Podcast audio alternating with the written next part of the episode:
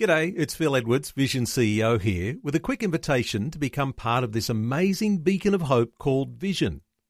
Together we can put our love into action to help people of all kinds build or rebuild their lives on the truth of God. Please consider the part you can play during our upcoming Visionathon appeal, remembering that it's your support that makes Vision possible, including this podcast. Audio on demand from Vision Christian Media. Exploring faith and the future. Neil Johnson and Bible teacher Dr. Kameel Majdali. Continuing our conversation today about jihad, how we handle that in our lives on our shores, and how Christian believers respond when we come to the Bible. Uh, the Bible has lots to say about a lot of circumstances that are created by jihad.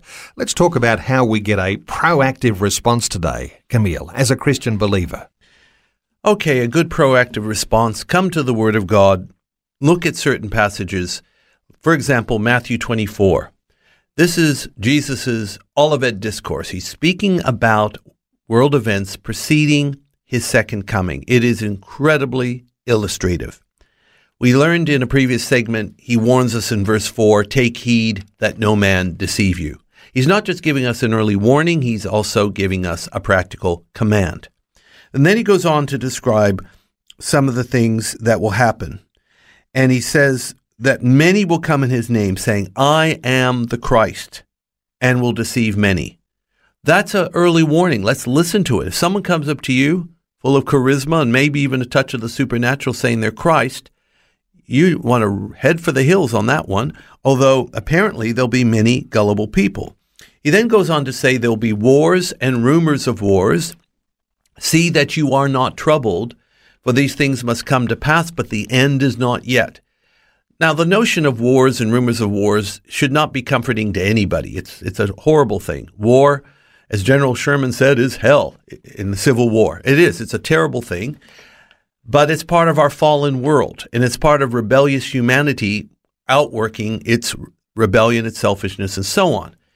Jesus is warning us about this, but saying, don't be troubled.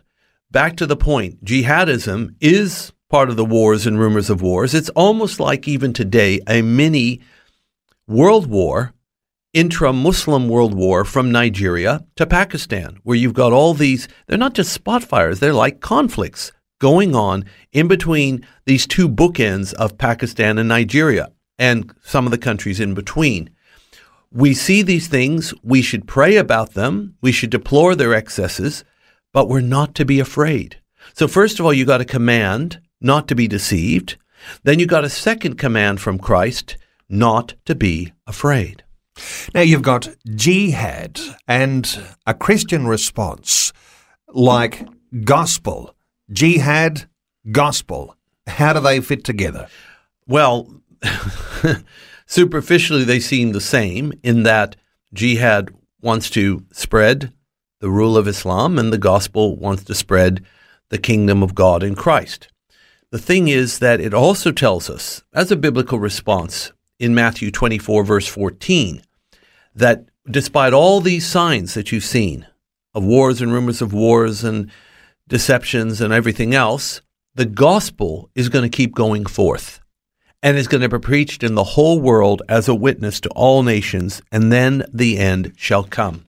Preaching the gospel, especially in a time that is unstable and fraught with peril, is a prophetic fulfillment.